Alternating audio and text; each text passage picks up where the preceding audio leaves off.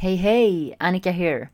Today I want to talk about how to deal with negative feedback when you get criticized or um, some like on social media, someone leaves really. Mm, I, I almost said nasty, but let's just go with negative comments. Um, before we dive in, I I have to share something. So I've been doing homework with one of my children, and um, there were tears, there were there was screaming, there was it was not nice. Uh, long story short, I ended up taking my laptop and I wrote out a whole text in German straight into Google Translate. Got the text in Swedish, translated it to English to make sure that that was what it said. Uh, then um, took questions. So he had to answer questions on this text, a lot of text. And um, yes, then we had to find the answers in the text. So it, what looked like three pages of German schna schna schna was actually a really interesting text on Lego. So you have to hear this. On average, every person on Earth has 80 pieces of Lego. That's insane. Like if we take all the pieces of Lego that that have been created on Earth right now, we all have we oh, if we split them equally, 80 pieces of Lego each. Can you believe that? The machines that make the Lego produce, like the mm, what do you call that? Did they bake them? Uh, what do you do with Lego? You don't bake it. They they shape and cut them. They produce the Lego is sixty eight thousand pieces every minute. Every minute there are sixty eight thousand new pieces of Lego. I cannot believe this. Uh, so if you were to put every single piece of Lego that is currently produced uh, in a year and you put them in a long line, like the production of one year, you can circle Earth more than 16 times, which is approximately 640,000 kilometers. Jesus, that's a lot of Lego. And um, actually, when I think of it, one lap around Earth may be sitting in our garage. There's, there's a, there's a lot of Lego in there. And did you know this? Lego is one of the largest tire producers in the world. Over 300 million mini tires roll off the mounting belt every year. It's 300 million. And last but not least, there is probably more than 4 billion little yellow faces living amongst us. That makes the Lego men and women the largest group of people, on our planet. See? I had no idea and that boring piece of German homework was actually quite interesting. I, I have to say that. So, right back to uh, how to deal with negative feedback. In episode 69, which I believe was called Good Intentions Don't Matter, I shared a rough story about how I posted something on social media um, and where my only message really was that please work on on like on yourself how you are as a human, uh, your self image, your self esteem, rather than trying to floss up a pile of poo, uh, which was something um, I shared. There was it was shared in the comment. A Swedish comedian, she says, "Ah, there's no need to try and polish off a uh, polish up a pile of poo." So um, all that to say, I try to leave a message saying that you're okay like you are. Don't have to make an effort to look like something or look too perfect or too ready or too fixed up. Uh, you're okay just the way you are, like Mr. Darcy says in Bridget Jones.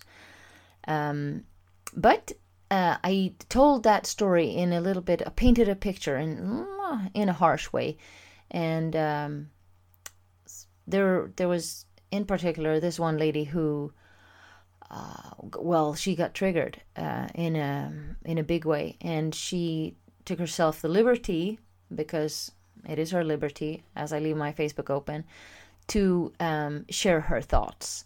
Uh, but she didn't share it in a general kind of way. She attacked me, um, making statements about me in a way that I hadn't made about anyone because my story was fictive. It was a summary of all my clients put together and people I work with, myself included, because we're all like that. We hurt on the inside and we try to make our outside look better than it is. Anyone says no to that, you're a liar, liar, pants on fire, and that's okay. Um, so yeah, that was episode 69 and I I have to share this. My sister, she says genius things about life and then uh, in this situation there um, she called me afterwards and she was like that's not okay this woman. She doesn't know you you don't know her. She's never been on your facebook before. She just shows out out of the blue and does that uh, and my sister said if there was a poo emoji that would have been perfect. Because she wanted to leave a poo emoji on this lady's comment. Anyway uh, enough about that.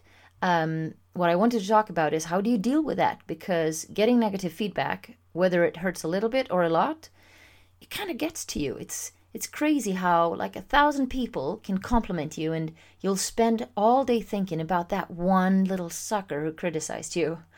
Um, that I read that uh, like as a quote in an email from James Clear shared by my awesome friend Anders who has a quote or a book for any topic. He's been a client of mine for um, over a year and a half, and no matter what the conversation we have, no matter what the topic, he will come up with a quote and just an awesome quote, or he, or he will say, "Ah, there's a really great book about this," and he shares this book. Anyway, so that said, it's crazy how 1,000 people can compliment you, and you will spend all day thinking about the one who criticized you. So, I also, uh, in episode 17, I talked about how why growth hurts. And in particularly, I love the story about the eagle. If you haven't heard it, go listen to that. Episode 17 about how the eagle survives the age of 60. Um, and I just read something recently about the eagle that I didn't know, and it made me think of this incident last week. And I thought I want to share it because if you get negative feedback, instead of holding on to that, remember that for as long as you do what you do, uh, you're true to yourself, you do your best, you work hard, you speak your message with integrity, then everything is fine. So here, here goes. The only bird that will peck at an eagle is the crow. They sit on the eagle's back and literally bite at their neck. So they will fly up on the eagle and gra- grab onto their back and literally like peck at their neck. The eagle doesn't respond or fight back. Um, what he does, he just opens his wings and begins to rise high into the sky. Doesn't waste time or energy on the crow biting at their neck. And then they fly higher and higher and higher and higher. And the higher they get, the harder it is for the crow to breathe because of thin air, right? So eventually the crow will fall off due to lack of oxygen. Um, and there will always be crows picking at your neck. But don't waste energy on them. Just take them to your heights and they'll be gone. They'll be gone. Uh, don't hold on to something that someone says that is clearly uh, their issues.